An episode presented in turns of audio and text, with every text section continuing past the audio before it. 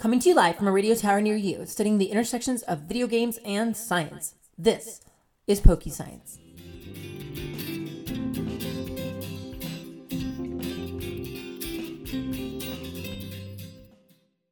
Hey everyone, Madison here. Uh, today I'm joined with Anaru and and Jared. Yay! Look at that. It's a party. Welcome back to Pokey Science. Uh, today is a special. It's our first Q&A episode. I'm so excited to deliver this to you all. Uh, we're hopefully trying to make this a new common thing around here. We want to get your question, your input, and your feedback and answer what you know what questions we're leaving you with because that's what good education is is response to your students the more you know boom i have some very important announcements i have to make and i just i I'm really excited to share these with you all. The next time you come to visit this show and listen to an episode, you're probably going to notice something different. Maybe a new logo, maybe a different name. Don't worry, it's still the same great show. But sometimes, you know, just like the Avengers had to become the new Avengers, sometimes we got to rebrand a little bit to bring in, as Luke Cage says it, sweet Christmas. So, with that said, I am so excited. Uh, we're also going to be cutting back from Wednesday episodes a little bit. We have two more introductions, as you can tell with my lovely co hosts here. I have to put out there, uh, but we're going to try to tear it out. So, Wednesdays are just going to be every other week for going forward for now. Uh, that said, thank you all. Love you all. So, we're going to jump in here. We have so many plant questions, and I'm so thankful for all of your responses. As we begin, I need to ask you, Jared, because you know way more than I do. What are plants? How are they different from animals? Are fungus plants or animals? Or why is it hard to tell this all apart? Yeah, so plants are kind of easy. We'll talk about them. They have several different characteristics that differentiate them from animals and from fungi. So they contain chlorophyll, so they can actually photosynthesize.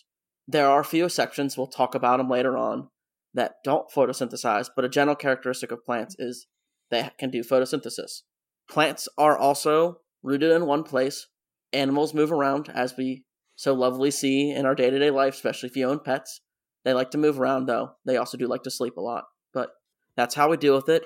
But they can also, like, plants really, they don't really move. They might move their leaves in response to, like, different stimuli. Venus flytraps move their plants when they swallow animals not, well, insects, but we'll go into there later. Plants, on a cellular basis, they have cellulose. They also, of course, have the chlorophyll. Cellulose, though, is what makes their cell walls. Uh, animals do not have a cell wall, they only have a cell membrane. And can I ask a question? Yeah. As someone who, and I admire all of you and like your life sciences so much. it's not my cup of tea. What's the difference between a cell membrane and a cell wall? A cell membrane is what we all have. It helps to keep um helps like provide like a defense for us. The cell wall is more actually like a structural thing in plants. Oh. So you can kind of see like on photos you'll be able to see as like actually honestly I've learned on onions, onion cells, you can see how they're like hmm. very straight, very narrow. You won't see that as much with plant cells. Uh, not with with animal cells, sorry. Huh. You heard it here. Plants are straight. I'm sorry, I interrupted your question though, and you were doing on such a roll there, but I had to know, and I'm so sorry. Uh, it's good. Well, I laughed because you talked about our plant straight. We're literally going to talk about their sex life, which is a little bit different than, uh, um, well, they're, they're they're how they do their uh, life cycle. So they are different from animals and okay. fungi because they have what's called the alternation of generations. So they have gametophytes and then they have sporophytes. Gametophytes is like the sexual phase, so your gamete production and sporophytes are the non-sexual uh, part of the plant, the non-sexual phase of their plant. So a tree is a very good example of a sporophyte. That is a sporophyte. The the pine cones, the seeds inside are like your gametes, would oh. be gametophyte. Um, different plants have different dominant phases. Your mosses, your ferns, uh, liverworts, so your bryophytes in general, all have the gametophyte as their dominant phase, and then your trees well, your angiosperms and your gymnosperms, your flowering plants and your plants that actually grow seeds are all um, going to be sporophyte dominant in their life cycle. So, how do plants answer from div- uh, from animals? I can keep this really short and really sweet. Uh, plants don't move, animals move a lot, and uh, plants have cellulose and chlorophyll and can photosynthesize. Animals cannot, except for some symbiotic relationship we'll talk about and I'll talk about later on. I thought plants, uh, some plants actually do move in a way though, right? Because they, they they can grow in a path towards different things, right? Yeah, they're like so plants still are rooted in one place. Animals can actually move from place to place, even if it's a small difference. Plants can, uh, animals can actually move. Plants, yeah, they can grow in a specific way. Like sunflowers, they always have their head facing towards the sun. Leaves will go uh, some of them will grow in a way that they'll go closer to the sun for nutrients, but they stay rooted in one place. Okay, so that's different because they're not like moving their roots. Yeah, yeah. The roots move like down, but they don't like actually like move spaces. Okay, that's. I guess that was my confusion because I I actually, while it's not my cup of tea, I do love to any type I get get to listen to science, and I was listening to a a uh, episode on Radiolab about uh, plants that were Pavlovian conditioned to grow in the direction of a bell. there are a lot of things I actually want to listen to that because there are things about how plants respond to like sound. Uh-huh. And it's yeah, really it was, it was, interesting. It was all about that, about how like they grow towards like the sound of pipes and stuff. And it was so interesting to me, like, like, wow, like you don't think about the fact that your trees are hearing things. So cool. Uh Okay, I'm so sorry for interrupting your questions, but this is actually oh. like super interesting to me. yeah. And then the only thing I was going to end with is fungi, how they're different, because fungi are not plants and they are also not animals. They belong to their whole, whole other uh, different phyla. My taxonomy is a little rusty. They would be, they were classified as plants for the longest time, and then they're so different enough from plants that they separated them. Plants have cell walls made of cellulose. Fungi have chitin, instead. And then um, the other thing is plants are autotrophs for the most part. Your parasitic plants are not, or your carnivorous plants, sorry. And then for the most part, your fungi are all uh, heterotrophs. So they get their resources in a different way. They're not making their own uh, energy, they have to get it from somewhere else. Uh, one quick question about fungi itself. Uh, you said that plant cell walls have cellulose, uh, fungi have chitin. Is that how it's yeah. pronounced? Chitin. Yep. Uh, what exactly is chitin? Is it is it similar to yeah. cellulose? Is it its own version? It's it's a similar version to cellulose. It's just um I actually don't remember the full difference of what chitin how like it differs completely from fungi for um from cellulose, but it does the same port of like structure base, mm. but it's just a different uh evolutionary adapt- adaptation. Gotcha, gotcha. Well, and like fungi are like stupid complex too. Like some of them have like 70 some sexes and stuff. Like they're like they, they blow everything out of the park with how like how diverse and interesting they really are. Yeah, my old botany professor studied uh, fungi exclusively. That was his favorite thing, and I no, that is not anywhere near my expertise. so we don't go mushroom hunting with you in the woods. Got it. Yeah, no. All right, uh, Henry, I'm turning it over to you. Yeah, uh, so plants, and I think we sort of touched on this a little bit earlier with plants having the ability to sort of listen and hear music. I think uh, there's one theory or concept that I remember hearing as a kid, and I'm not sure how real it is. Of uh, if you want your plants to grow really well, just uh, listen to Beethoven.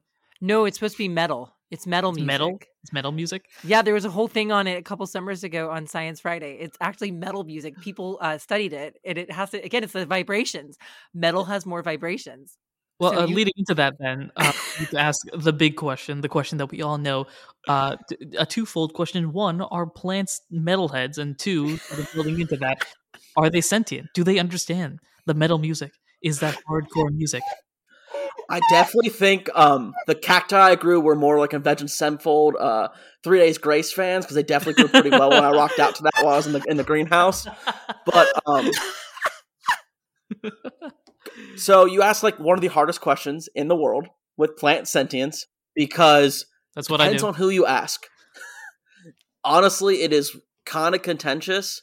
So, well, can I can I pause really quick because that's a cultural thing too, right? Like I know that Western cultures tend to view animals as non-sentient as well too, and I I think uh, my favorite example is the way that uh, Tolkien and Lewis uh two you know i always i always try to think of them as like the great world's greatest rivals where like they were friends but then like also hated each other and, and like tolkien was like you know, uh, these animals are intelligent and smart, and then Lewis is like, "That's freaking dumb beast." Only this one can talk, but the rest are dumb beasts. And you're like, wait, what? so like I, I I do think that's like the cultural viewpoint too, because anyone that's had like a pet, you're like, wait a minute, I don't know, my dog seems to be pretty smart. Mine back talks, so I'm just gonna leave it at that.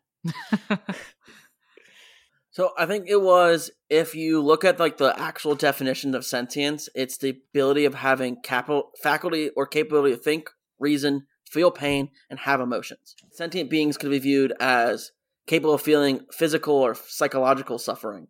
So are jellyfish sentient? Well, that's have no central nervous system. They they definitely Well- don't think. well, that's like plants. Plants don't have a central nervous system. Yeah. They don't. They don't. They also don't have a brain. So, do they actually feel emotions like a human or like a jellyfish does? But the thing is, like, there's a. It's the neurobotany lab in Florence thinks that they are conscious beings because they are aware of their surroundings from how they grow with their nutrients, and then they respond to external stimuli. Does that prove that they're actually sentient? Reading the article and all the parts back of it, because it's honestly one of the coolest questions to ever ask no one really knows. They're all kind of like trying to see if it act if they are or not. But like the thing that I was, and I've looked at and like I've thought about it too is for plants behave so differently than humans and animals that sometimes the terms that we have for sentience or conscious or anything like that probably doesn't apply to plants because they are they behave so differently than anything else that we've ever studied. So they might need actual new terms to describe them. So are they sentient? Honestly, like every other scientist that has looked at it, we haven't figured it out yet. So we don't really truly know. Well, and that goes into like I think of because of my background with cognitive neurodevelopment, um, like the whole concept of like, do you know, are are young children like you know are are they able to to have the same kind of feeling and thinking capabilities too? Like the difference between a you know a four month old and and and a two year old is is really is really drastic. Like Mhm. one is just kind of like I exist and poop, and the other one's like if I touch this pokey thing, it will hurt. Is it you know, very different beings in, in a short time? so yeah, maybe it's a hard. Maybe I think that's a good question. That maybe the language we use to define it and define these topics is maybe needing to be adjusted.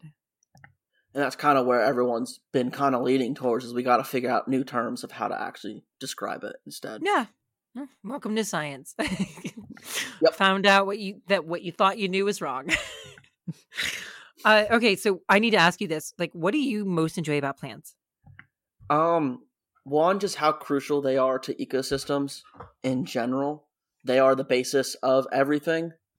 Without plants, we don't have energy, so your herbivores don't eat, and then you don't have your carnivores, and then it of course goes up to us and you know killer whales because they're the top of the food chain.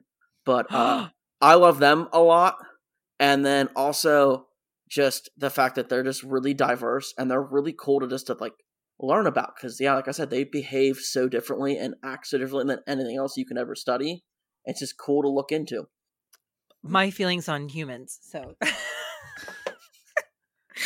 I think I think this is a good point to uh, no longer talk about humans and plants, but instead Pokemon, a combination of both, maybe. we've all seen Breloom. uh, Jared, what is your favorite plant-based Pokemon? Since we're talking about plants now, and why is it Breloom? it is not Breloom because Breloom is not a plant unfortunately. Sorry to everyone that's not your favorite plant pokemon. It's a great grass type. It is a great grass fighting type. Though it gets bodied by flying. But uh uh my favorite would be it's really hard to decide uh because i love roserade and then Victreebel Victreebel just because of i love pitcher plants. They're really cool carnivorous plants. Roserade because honestly we're talking about everything that you know is wrong. Roses don't have thorns. They have pr- prickles. And is blew my mind in botany when i heard that. I'm just like what? That's weird. Yeah, because that goes against the entire uh, the, the the the idea, like the sayings and all of the, the, Yeah, the- every rose has its thorn and no it's actually every rose has its prickles I like that song better. Every rose has its prickles. So that always has like that's one of the biggest reasons why I love it so much. I think you taught me that actually. I Yeah. the the first when you first came on the show as a guest years ago and I interviewed you. I think you taught me that, and I was like, "Oh, Yep. that's super cool." Yep. Uh oh, I gotta ask this one. So, uh, Anna, what is your favorite plant Pokemon? Well, gee, out of the variety of topics out there, Breloom's rising up that list. But uh, um, I think in terms of plant-based Pokemon, uh, one of the more obvious planty ones in my head is Tropius.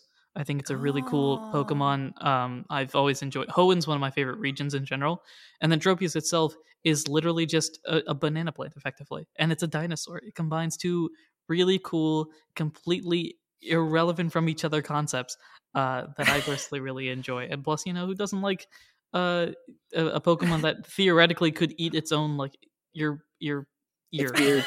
Yeah, it, its earrings, effectively. Uh, oh my gosh, that's great. uh, but that's mine, Madison. What is your favorite? Oh, Lilligant. Pokemon? Ooh, Lilligant, yes. Lilligant, Lilligant, Lilligant, Lilligant. I love her. Uh, she's one of my absolute favorites. Uh, and I, my Lilligant is named Scarlet and has been since uh, whenever Black and White came out, 2011, 10, somewhere there. Somewhere around there, yeah. Now, I Yeah. know where I was living. I don't remember the exact year. I know where I was living though. I think it was 10. So yeah, I think it was Lilligant. ten. Yeah. yeah, Lilligant's adorable and it just needs to be cuddled. I'm gonna ask the first question. So Chuka, whose favorite plant Pokemon is Breloom, and again, we have nothing. We're not hurting on you. We're not. I promise you, we're not trying to make fun of you. Uh, it's an inside joke. We it's really late at night, and the three of us have been hanging out here for a little bit. Uh, but Chuga, who loves Breloom, asks, "Are plant Pokemon animals?" So I've always viewed plant Pokemon as like hybrids because they Mm. have some of the functionality of uh, animals because they move around. Like we see in like Scarlet and Violet, you see the Sunflower waddling around in the field, and they get sent all over the town uh, for you to go hunt down and find. Uh, and you see it in the anime too. You see the plant Pokemon moving around, but they all still have still have the characteristics of plants. And we'll talk about uh, a really cool symbiotic relationship later on down the line that kind of might shed some light in like how you would do hybrids with plants and how they are kind of seen. But I've always considered them hybrid plant animals, plantimals, as we'll so likely call them. Plantimals, just hy- uh, I love that. Because they're they're hybrids. Because it's one of those like you can see like Victreebel is a pitcher plant. Uh, Abomasnow is literally a walking what kaiju slash evergreen tree. Yeah. Trevenant. we'll talk about Trevenant later on. Um, but Trevenant is a tree, but also a dryad from like Greek mythology. I think it's Greek. Yeah, Uh, we'll we'll be talking about that at some point soon. So that's like they're hybrids. The plant Pokemon are not just like animals; they're also have a lot of them have other aspects with them, either mythological base. Uh, Bulbasaur is uh, Bulbasaur is a frog, so stuff like that. It's a Right, frog Pokemon with a bulb on the back, and we'll talk about actually that because they're kind of there's a really cool amphibian relationship between plants and animals. We'll talk about later on, but yeah, they're plantimals. They're hybrids. Do you think so? Just my question, uh, and I know it's something that we're going to be covering here soon. I don't know if it's next month or not, uh, but so there are rules of you know now that we have convergent and divergent evolution in Pokemon. I mean, do you think it's possibility that like plant Pokemon? I mean, especially because we have A groups and stuff. Like maybe they're kind of like fungus in our world, where like they essentially are their own evolved niche, like their own evolved like classification, where you know they are sentient plants and that's why you know your lilligant can't breed with your charizard Yeah, actually, that'd be that's a really cool idea and a really cool theory because that would actually kind of make a lot of sense where they've just evolved into their own yeah niche. yeah that's that was kind of my thought It's really fascinating to look at that, just see how uh, closely related a lot of these topics are. Because at certain times, you, you t- get- tend to get enveloped in the idea that the Pokemon games are a Pokemon game, and then when you look and see the how closely they're related to the real world, it's really fascinating. Uh, speaking of, Light Lab, whose favorite uh, plant Pokemon is Lotad, asks which Pokemon should be able to photosynthesize, but as far as we know, can't. So the only way I came off of the basis of this question was to look at the move synthesis from Pokemon. Okay. Just thinking about because I was like, a lot of them should be able to because like Cacturne, it's a different type of photosynthesis because there's three different types of it. Um, I'm not gonna go into that because that takes. We don't have an hour to go through that, so. Uh, I wanted to earn Um, my botany PhD right now. So like I like when I was thinking about this question, I was like, okay, do I how do I go off of this? So I was looking at like either of the moves, synthesis or like ingrain. Synthesis more because that's actually affected by the weather. If Mhm. you have more sunlight, you get higher, better HP. So looking off a list of plants, the ones that aren't on there that can't learn it either by breeding or by uh what do you want to call it? By uh just by level up in general. So Cacturne and uh Cacnea, which is hilarious because uh Maractus can learn it. And they're all they're all cactuses. So that's just um Carnivine can't, uh, which they're carnivorous plants, so they don't really get they don't really photosynthesize in general because they get all their energy more from uh, eating insects than and arachnids than uh, actual photosynthesis. I'm trying to think if there was any other ones. There wasn't any other ones though. Looking at this list, that does make me laugh. Is Roselia can learn it by level up, but uh, Budew and Roserade cannot. So That's interesting. Yeah. yeah. But um looking at that, that's kind of what I kind of when I thought about that question, I'm just like, okay, let's see what Pokemon can actually learn synthesis. Some that's you actually absorb literal energy from the sun to replenish your health. In that sense, that's their photosynthesis. Does it actually work? So and so really the ones that can't are Cacnea and Cacturne, which they do have photosynthesis in the real life. Uh it's called CAM photosynthesis.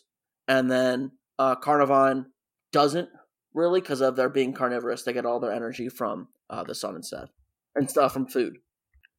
Perfect thing talking about photosynthesis as well as uh, Jen, whose favorite Pokemon is Scovillain, asks. We often say many grass type Pokemon can photosynthesize, and we sort of proved it with the study there, uh, just basically finding that all sorts of Pokemon can learn synthesis.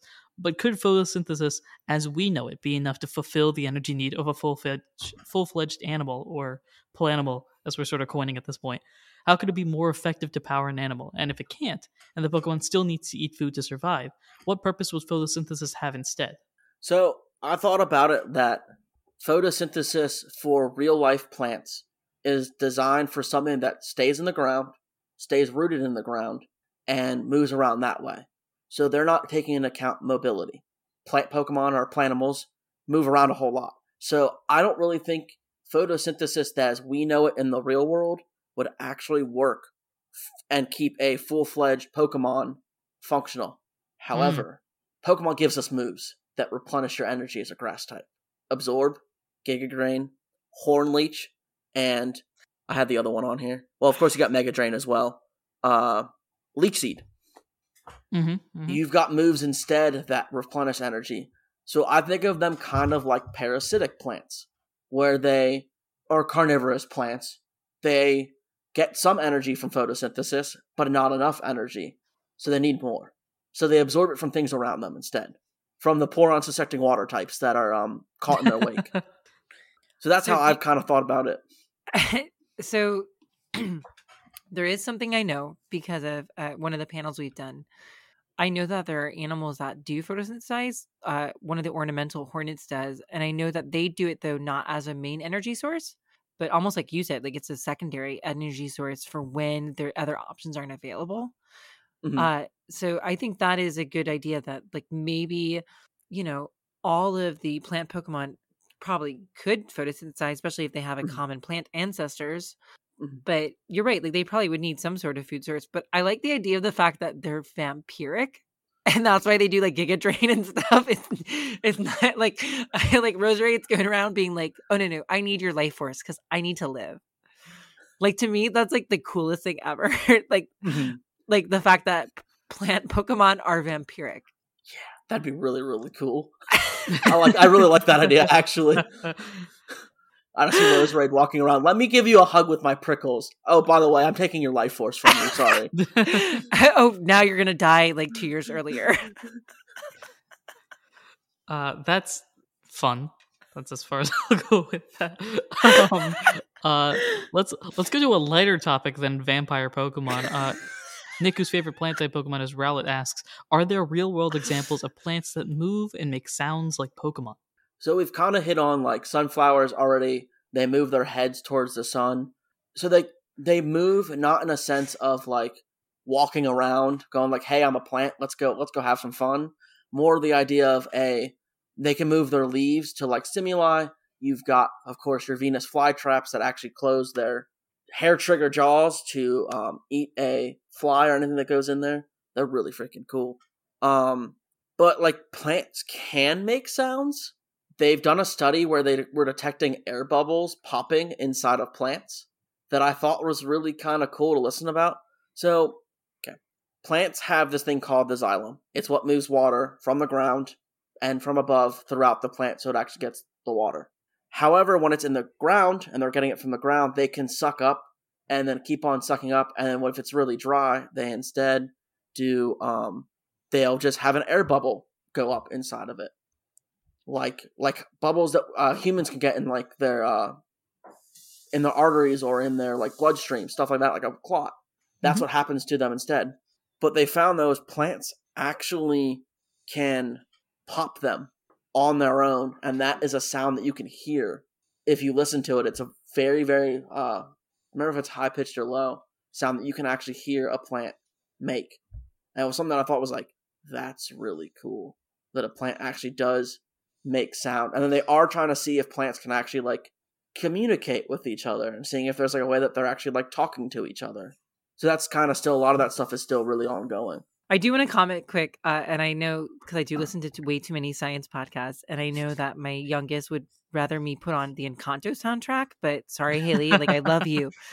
Uh, that said, I know that like plants share nutrients too through like their roots networks. Yeah, like they actually, and I know that that also has to go into like the fungal and microbe relationships and networks and that whole uh, idea of those uh, symbiotic connections.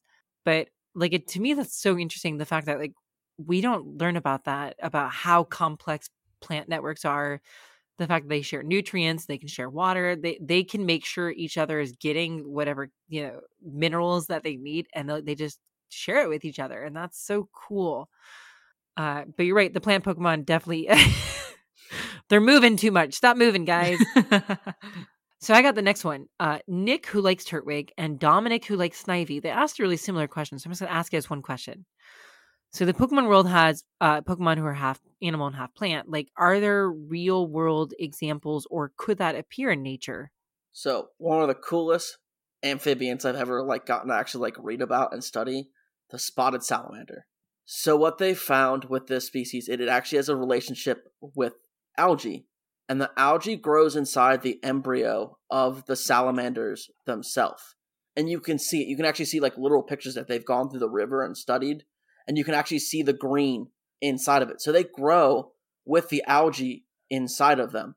So what that does is that the animal, the salamander, now gets a secondary oxygen source, kind of like the hornet, where it still gets its own energy by eating, but it also can get more oxygen if it wants it from a plant, from the algae. And the mm-hmm. algae gets all the cell waste from the uh, salamander. So they have that really cool symbiotic relationship where they both well mutualism where they both get what they want. They both get a something out of the deal. It's not just one person benefiting from it. And I always thought that's fascinating because they've literally found that if the algae, if they've separated them from each other, the algae actually goes dormant and won't actually do anything. And the salamanders that don't have the algae growing inside of them do a lot worse at surviving than the ones that do. So they've pretty much now evolved to have the algae as a part of their life cycle and growing with it. So that's kind of like a really cool yeah. plant animal hybrid that you get to get from uh, in in the real world. Could there be like actual plant hybrids that could actually like more exist? So far, the salamander is the only vertebrate. There's a sea slug and then the hornet that both have relationships with plants as well. But um, on a vertebrate level, probably it'd have to probably be an amphibian if I had to guess. Uh, humans, that's not going to happen unless someone genetically alters us to do that. Um, good old Galaga uh, going on. I mean, we, um, we just talked about that in the last episode. Yeah. Um, but that's like the only way you could really probably have it in a human. In animals, it'd have to evolve over time. But I think with a lot of our animals, they are so complex that that probably wouldn't happen. And amphibians, super cool, have like a plant that actually can grow in them. I don't know if I'd see like a vine or something like that that would grow on top of an animal because I'd probably just kill the animal. Mm-hmm, right. It right. wouldn't be very beneficial. It'd be probably something that would wrap around it and kill it. So that's more what you would see. But we have a couple. There's like four. There's one other one that I don't remember besides the sea slug, the hornet, and the salamander. But Mm-hmm. Uh, sort of building on that and building into our next question, that is also another two-parter. Uh, Isaac, whose favorite Pokemon is Ivysaur, and Ben, who, like me, is a Tropius fan, ask very similar questions, so we'll combine them here as well, and they have to do with Bulbasaur.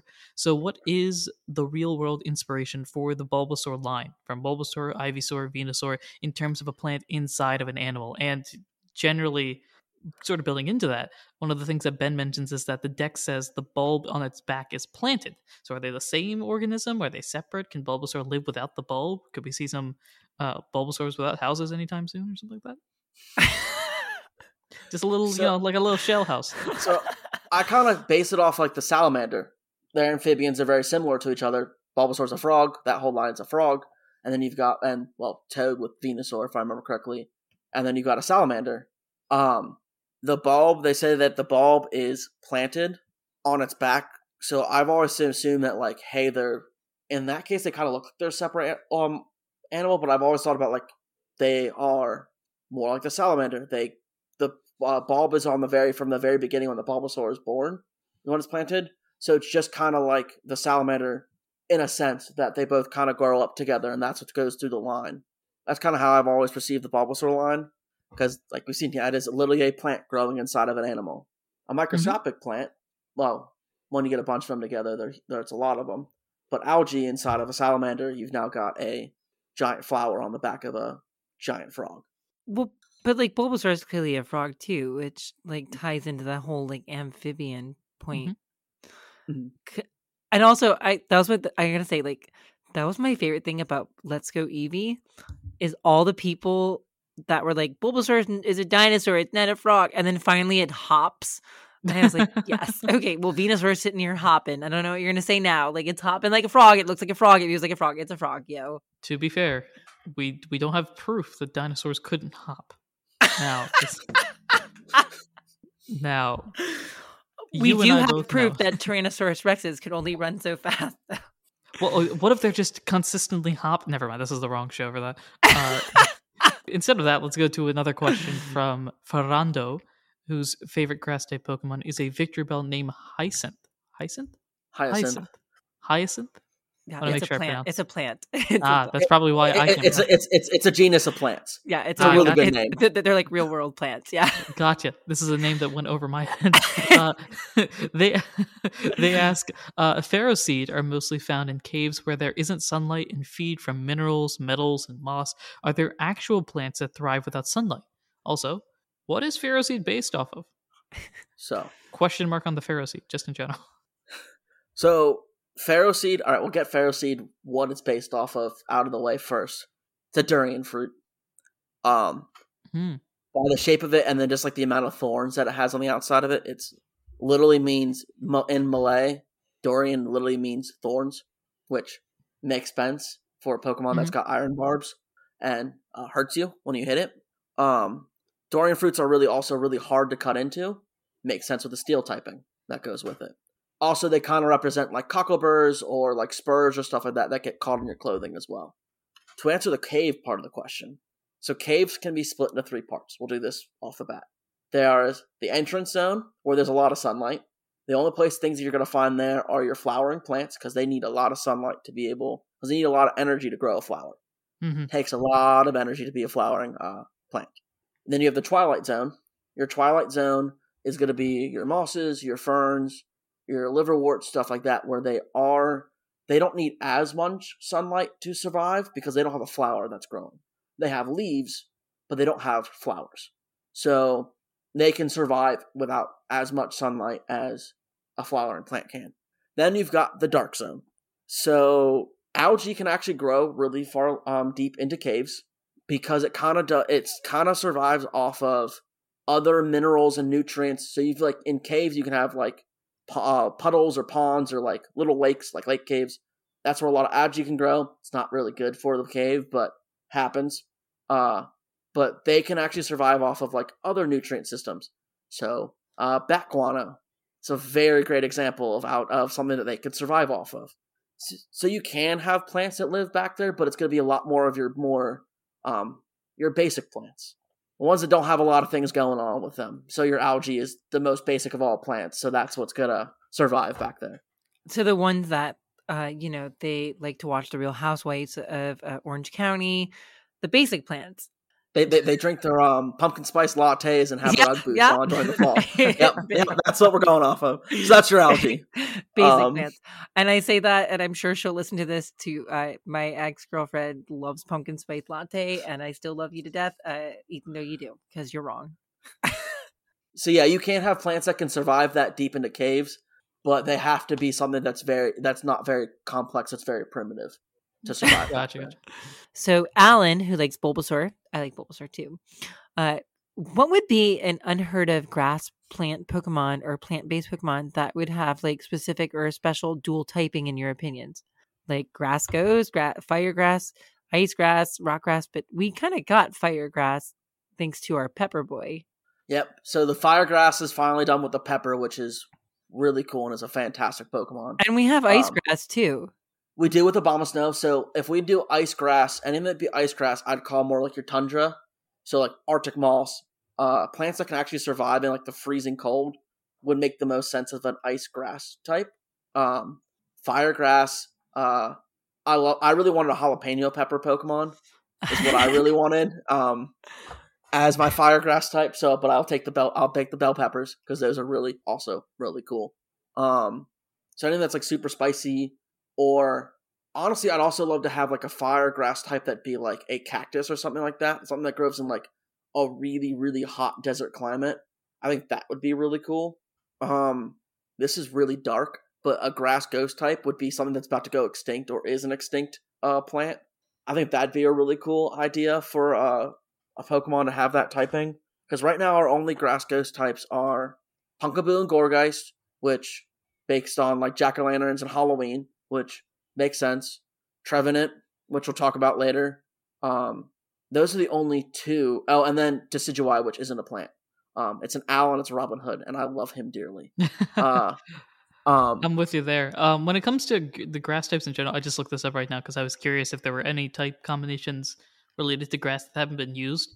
Uh, it looks like all of them have been used at least once, though the electric grass combination has only been used by an alternate form and not its own standalone Pokemon. Because I believe Rotom. that would be the Rotom form, right? Yep. Um, Uh, Hisuian so- Electrode. Ah, okay. Oh, that's right. Yeah. Hisuian Voltorb and Electrode are your grass electric types. But so even even Hisuian, Voltorb, and uh, Electrode are themselves technically alternate forms of the Voltorb, despite lore-wise them coming first. well, they're um, not so- alternate forms. They're They're they're regional forms, divergent they're evolution, which we'll talk yeah, about next month. Yeah, Yeah. yeah, that's true. That's true. No. That's true. That's, uh, but if if we were to have it, our own standalone, unrelated to anything else, type of electric grass Pokemon, what type of combination would be involved with that? Or It'd be a metal head. beside that, I think that's given. It's a at, at minimum, it's shaped like a guitar or something like that. Um, Is it really bad? I want a charred tree that gets hit by lightning and make no, that an electric awesome. That's awesome. and make that our um electric grass type. that's awesome. just imbued with electrical powers? Yep. This th- this Pokemon was uh in the forest one day and was struck by lightning. Was imbu- imbu- imbued with uh, magical uh, electric powers. That's the lore right there. There you go. Pokédex entry done. There we go. That's We've uh, we've added Pokemon number what are we at? Like one thousand and twelve or something like that. Uh, all right. Next question. Oh, that is me. Uh, the next question actually refers to what we were talking about just now. So Connor, whose uh, favorite plant type Pokemon is Trevenant, asks, "Yo, what is Trevenant? Like, bruh? Question mark. So, bruh, I got you here. I got I got you on this Trevenant. So, Trevenant is based on two different things. So, the actual plant tree aspect of it, you actually have to look at it shiny. It's shiny as a birch tree. It's Yeah, got same. that really cool gray silver color that you see on birch trees, and then the uh, leaves are uh, the autumn colored leaves are Spectacles. you know, autumn colored leaves in the fall, which is also when the birch tree gets that coloration on it is during the fall. So that's the tree part of it. Mythology wise, you have to look at its dex. So you can see that it's probably so it resides in trees and bonds to a ter- certain type of tree, birch tree. They are fierce protectors of the forest that they reside in, and is said to devour anyone daring to ravage the forest. But if your creature dwells in it, you're safe. I'll take care of you. So in mythology, the um, Hamadryads are Greek, and they are a special type of nymph and a special type of dryad that are that similar thing. They are protectors of the forest. They protect those inside and will go after anyone that uh, um, affects them. And they also bond to a certain type of tree. Well, that's where I think the Trevenant comes from. You got your birch tree. That looks super cool. I love the shiny. I finally got myself one. I'm so happy. It's a very good looking shiny, yeah. It took me forever. And then um, Greek mythology based uh, Hamadryad or just any like forest protector, like wandering spirit in the forest or the Ents from Lord of the Rings. Our next question comes from a Pokemon, I think. Oh wait, no, not quite. Uh, it comes from Bulbacore, whose favorite Pokemon, plant Pokemon, is Breloom. They ask, are there any Pokemon based on phytoplankton or an organism that works as a unit, like mycelium? I assume I'm pronouncing correctly. Um, no, unfortunately. Uh, Game Freak has this lovely thing of going after flowers and trees because that's what fascinates most people in the world. Also, it's probably a lot easier to design um, than microscopic organisms or algae, which would be the other one that works really well as a unit together. Uh, I think that'd be cool because then you get a grass water type. I think would be mm-hmm. awesome with phytoplankton. Um, I just don't know how they would make that. Would it be like a wishy washy type thing where you got like a school form? You get like a single unit that's like super super weak. That's like 170 base stat total, and then it gets like this monstrous like 490, 500 base stat total when they all gang up together. I think that would be cool. And then they become bioluminescent. To... Yes, that'd be cool. That sounds um, like an um, ability right there, Madison. I don't know what it would do, but that also that like would be a cool. Um, also, grass electric type bioluminescent. Uh, that would oh, be coolest. Uh, that'd be super cool as well. There you go, right there. Uh, it's like but, it's, it's, grass water as a solo form, and then grass electric when they merge all together, or something like that. You're welcome for the ideas, Nintendo. You're welcome. You're so welcome for these ideas, Nintendo. So, unfortunately, no, that'd be really cool, but um, they have not yet. Uh, of course, uh, flowers and trees are also a lot flashier. People see them a lot more. Have like there's trees in my backyard. I have flowers in my backyard. You see them more than you will see uh phytoplankton, which you can't see we move to our next question, which uh, sort of touches on something we mentioned way back in like minute 15 of the episode, uh, very briefly. So, Jackie, whose favorite plant Pokemon is Scoville, uh, Scovillain, asks, What plant Pokemon would have the best natural resistance to those pesky Birdmons? So, you could think of anything that has a mechanical or physical defense. So, thorns, spines, prickles. So, Roserade, Roselia, um, would be really good choices. Um, the issue becomes like you can't do cactuses because cactuses are actually like really beneficial to plants to uh um not to plants to birds because they can get uh water out of them and their spines do nothing to defend them pretty much because there's animals that have adapted themselves to get around them um and then also anything that's poisonous or has like an odor that's just like no, we don't want you, dog. Uh, that would be uh, another plant. That would be another one. So like Vileplume, which is based on the corpse flower. Uh, that would be one because they only attract things that eat carrion. So uh, like ants and stuff like that instead. Mm-hmm. So that would be more what I'd see as a resistance to bird Pokemon. Unfortunately, Tropius is uh wouldn't do so well because woodpeckers, though they don't yeah. really hurt the trees. Woodpeckers don't really hurt the trees unless they get like really far deep into them because they're actually beneficial. But mm-hmm. Mm-hmm. well, my uh, my Tropius friend can either fly away or throw a banana at them. Either way, uh, I feel like would be. Just don't send it to the tundra. It gets bodied by the ice. That's true. That's very true. All right. So my next question is from Taylor, who likes the Decidueye that is red and not green. The ancients uh, know one. so, what plants are Decidueye based on? And you can answer, and I'm going to answer at the same time. And the answer is they are. They are owls. Uh, not plants they're at owls. all. No, They they're are owls and Robin Hood. Um, well, there's there's based. still there's still owls, right? Like Yeah. a lot of the grass starters h- historically have been based on uh, extinct uh, cr- creatures. Mhm. And yeah, stilt owls. It fit. It fit the location. It fit fit the background of Alola being, you know, Hawaii, and that's where stilt owls were uh, when extinct. Uh, I keep thinking about though, uh, 'cause, like the one grass starter that doesn't fit, obviously Meowscarada, but I think it's a tie into the lynx, Iberian lynx. I think I don't know for sure. We'll get there. The mascara. I think it's a clouded leopard type thing too. I think that's what I looked up. I was like, said it was based on, but that doesn't also really make sense. But I think the Iberian lynx would be really cool. I mean, like Bulbapedia's been wrong about a lot of stuff. Yeah, that is true. uh so that's it i i just want to say thank you both of you coming i cannot wait to have you all back next month i'm excited honestly i know that we've all been talking about uh starting to branch off here in march with our own episode types and stuff and i'm so excited for honestly what what the two of you have to offer uh you guys are great and i'm really happy to have you on board on the team uh, before we go, I need to say I need to give a shout out to a very special listener named Paul. Paul is my new my new friend. Uh, he has uh, his he's uh, sent some questions in. Uh, I just wanted to give a shout out to Paul and thank you for uh, your questions and anyone else who ever wants to send us a question besides you know social media. You can always send us a message at pokesciencepodcast at gmail.com unless I notify you that it's a different email. Until that happens, I love y'all. Have a great uh, day or whatever you're doing, and we'll see you next time. Thanks for coming. Thanks, y'all. Thanks. See you next time.